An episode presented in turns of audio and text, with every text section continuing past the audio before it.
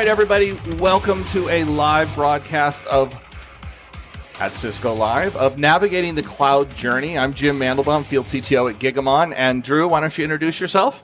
Yeah, hi everyone. Drew Horn, Senior Director at Sumo Logic. So, we're going to kind of get started with a very common problem. We know that as people are making this cloud journey, that's what this is all about is moving to the cloud. We see a lot of people doing lift and shift. And we know that lift and shift typically does not achieve any of the goals that they're trying to achieve. Maybe you can kind of address why that is and some of the problems.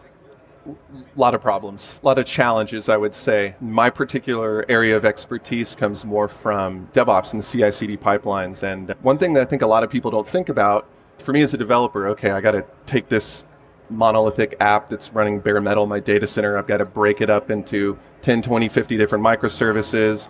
I've got to go build out message queues in AWS. I've got to go use Lambda. I've got to use one of their 5,000 or all 5,000 of their services to get this application up and running in the cloud.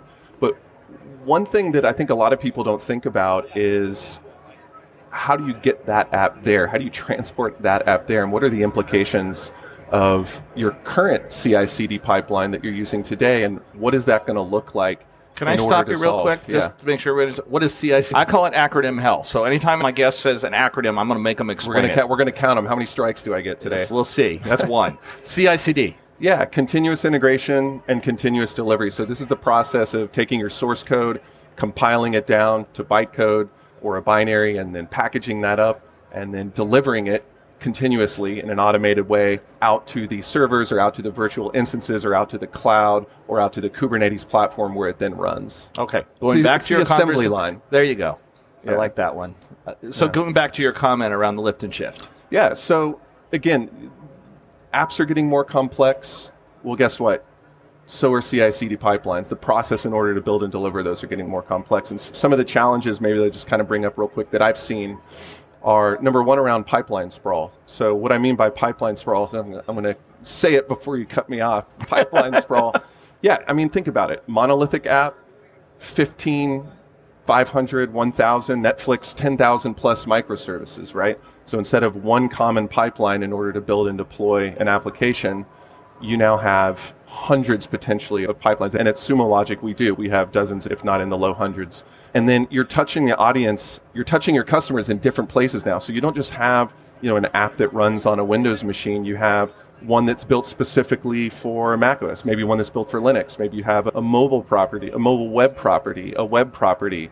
Maybe you're running an app on a TV, right? The number of different platforms that you're having to build and deploy applications it's like an order of magnitude, it's a multiplier effect in the complexity in building and deploying applications.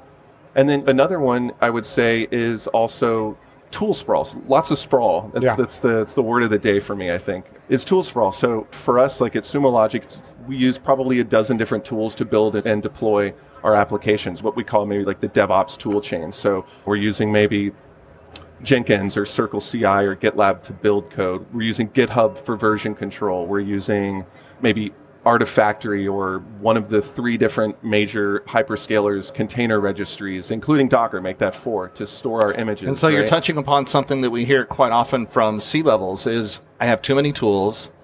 It's creating too much workload. You have to learn all these different tools.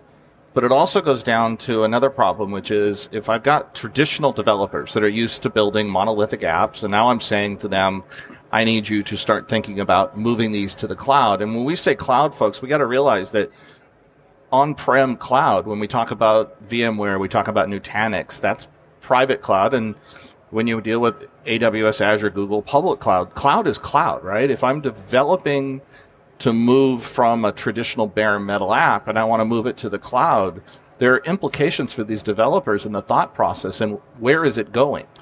Yeah, I mean, for me, it's coming out of the DevOps space as a DevOps manager. I want to make sure and empower the different developer teams to use the tools that they want to use in order to build and deploy modern applications.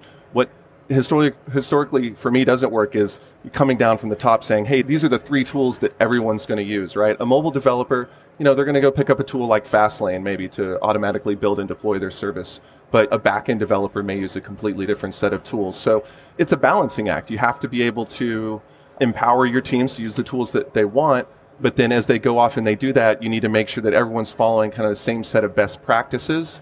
And then you need to be smart about how you collect all of the data about those processes that are going on during that transformation in order to identify, you know, what's working, what's not, how do we prioritize, how do we move faster. Okay, but one of the things that you were talking about is all the different tooling, but is it different when I'm developing for different cloud environments or should I keep it fairly consistent for each of those cloud environments. So in other words, if I if I'm looking at moving from bare metal, first step would be maybe to private cloud, right? I just got to get the microservices and start building it, but eventually I'm going to move into the public cloud, which means now I'm probably going to end up with a mix, public and private. Now that yep. lovely hybrid environment we all keep talking about. How does that impact that whole situation yeah, I mean, it's your deployment strategy is going to be different, right? So if you're typically running, maybe you're running on hypervisors using, a, uh, you know, VMware and, and vSphere, right? And then mm-hmm. you're transitioning to maybe using Kubernetes and Amazon. Maybe you're using, you know, EKS or maybe uh, GKE or all of the different okay, acronyms. I, I normally running. would, I normally would stop you on those, but folks, let's just say that those are the Kubernetes environments in the public cloud. Man, man. Yeah, so I mean, it's it's really about just being smart about just understanding that those are different types of platforms, different architectures, and decoupling your CI CD pipeline from those environments so that as you're developing different pipelines, you just need to be smart about okay, if I'm deploying to this service, I'm going to check the documentation. What's the best way to deploy to to Amazon's Kubernetes service versus deploying to my legacy infrastructure, maybe on VMware. But how do I maintain that continuity? All right, how do I say that? Yeah, oh, go ahead. Yeah, yeah. So f- yeah, for me, it's um, there's a ton of things that you need to do. One of the things for me is about again collecting the data, making sure that you can observe this process because again, as those challenges talked about earlier, pipeline sprawl, tool sprawl, when you start having issues, if you if you're not collecting data about this process, you're going to have a hard time again like prioritizing where do you want to spend time and effort to optimize problems? And there's some frameworks, there's some best practices in place that help people do that. For example, the DORA metrics is a good place to start. Okay, it's acronym hell. Okay, you brought up DORA. I knew yeah. you was going to come up. So yeah. go ahead. What is DORA? Let's start there. What is DORA? So DORA is DevOps research, research and assessment. So this is an organization that started several years ago. What they did is they spent about seven years or so conducting surveys of various DevOps engineers, developers globally and through applied data science, they came up with what are some of the key metrics, the key performance indicators that you should be keeping track of as part of that continuity process, as part of moving to the cloud or as part of increasing your software delivery performance. They actually wrote a book on it. Dr. Nicole Forsgren and her team of experts wrote a book called Accelerate. So I definitely would encourage anyone. This is required reading for tons of different uh, organizations. Some of my friends, they run quality engineering teams or they run software development teams. You get hired onto this company, you have to read the first half of that book. The back half is all of the math that proves out, you know, how they landed at these conclusions. And, and the I thing love. I love about this is that if we think about traditional developers and developer process, you've got a lot of le- folks that have been legacy, you know, old farts like me that have been doing this a long time. And the transition from that process, you need some help. And so one of the things I would say for those of you who are in the space, or even those of you who manage developers that are starting to look at moving to the cloud, first you need to get that book. And look, we got no stake in this. You know, this is a, a, a generic podcast that goes out to everybody that's by practitioners for practitioners. And the idea here is, is it'll give you an understanding that you can now manage your folks. You want to get them going on it because it really does talk about some observability, that's kind of our theme there, but you have to deal with the data. And I don't want to be the one talking about it. So I'm going to let you kind of talk about yeah. some of the benefits you get out of it. Sure. So m- maybe just to close out, if you cringed when you were told to just go read a book, there, the cliff notes, the cliff notes are available in the form of the state of DevOps report. So this is like a consolidated annual report that is put out and and funded by a bunch of different organizations, in, in, including DORA. And so they'll jump into some of those key four metrics around how do you measure throughput, your deployment frequency, your lead time, how long does it take to push a release from you know commit to production, your change failure rate. This is a measure of reliability, like how many of your deployments are resulting in customer impacting incidents, as well as MTTs, once that impact occurs, how long does it take you to get back into that state? So it's Mean, a it's a mean time to talk- resolution. He threw another acronym Oh yeah, out mean, there. mean time to resolution. Yeah. I would definitely encourage you to check it out. They've also got tiers, like how long it takes for you to. ach- Where do you stand in terms of these metrics? There's like low performers, medium performers, high performers, elite performers, and there's some really astounding data in those reports about the massive advantage that teams that have reached elite status over other teams. And so this is actually something we're actively doing, working on achieving elite status for all of our key production workloads at Sumo Logic. All right, so now you're talking about the elite. Now let's talk about the other side of it, right? Yeah. When things go wrong. yeah. I mean, because not everything's, you know, gravy. There are things that go wrong in this process.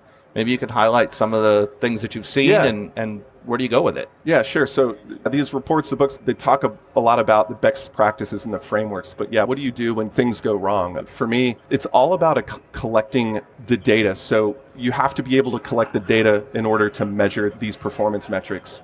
And uh, there's a couple ways to go about doing that, right? I mean, you could build a full stack application with the database, take a very structured approach, or how I try to think about it, I think of the CI CD pipeline as its own application. It's not your production application, but think about it. You've got you've got a CI CD, maybe server, maybe you have multiple different pipelines.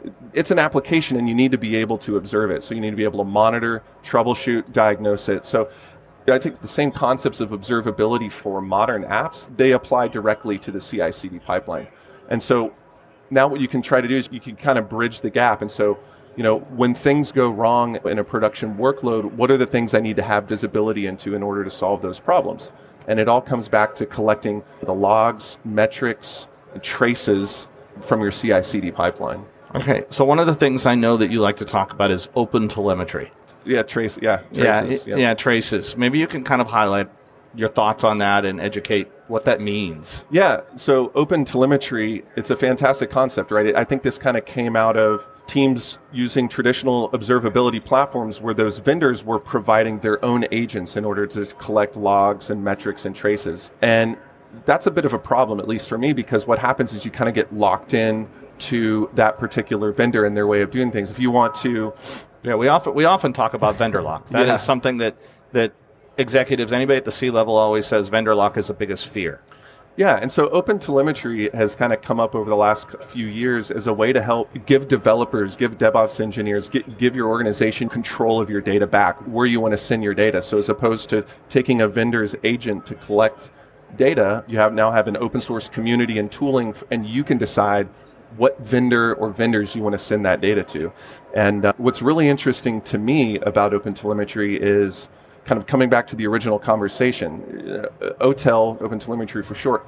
OTEL, there's a lot of focus on production workloads and observability in production.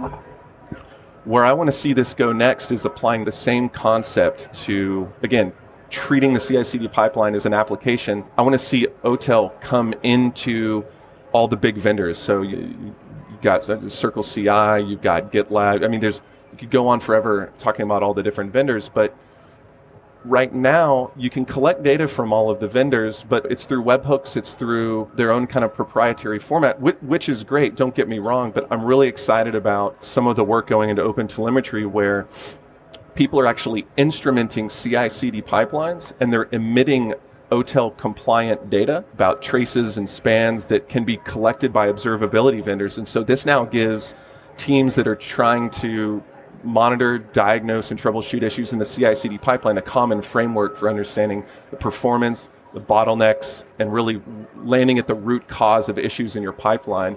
And doing that all- in a data driven way. So if you can take those traces, you can put them in an analytics platform, run analytics on all of, all of those traces, it makes it a lot easier to, when something goes wrong, as opposed to pointing fingers, getting frustrated, you know, reviews of what went wrong or in sprint retrospectives, you have all of the data in place to make an informed decision about what went wrong, how can we improve, and how do we prioritize? No one only has one issue. Everyone has 50 issues. I've got mm-hmm. 99 problems, right? So it's like, which one do I need to? You're getting off one- easy. yeah, and and Otel is not one, but yeah, but like, which of these do we want to work with, right? And having all the data in place just makes that process a lot easier. Okay, so earlier we talked about Dora and the book. We will make sure for those of you that are watching that we put the links there so you know where to find it. But where do the folks find out about Open Telemetry?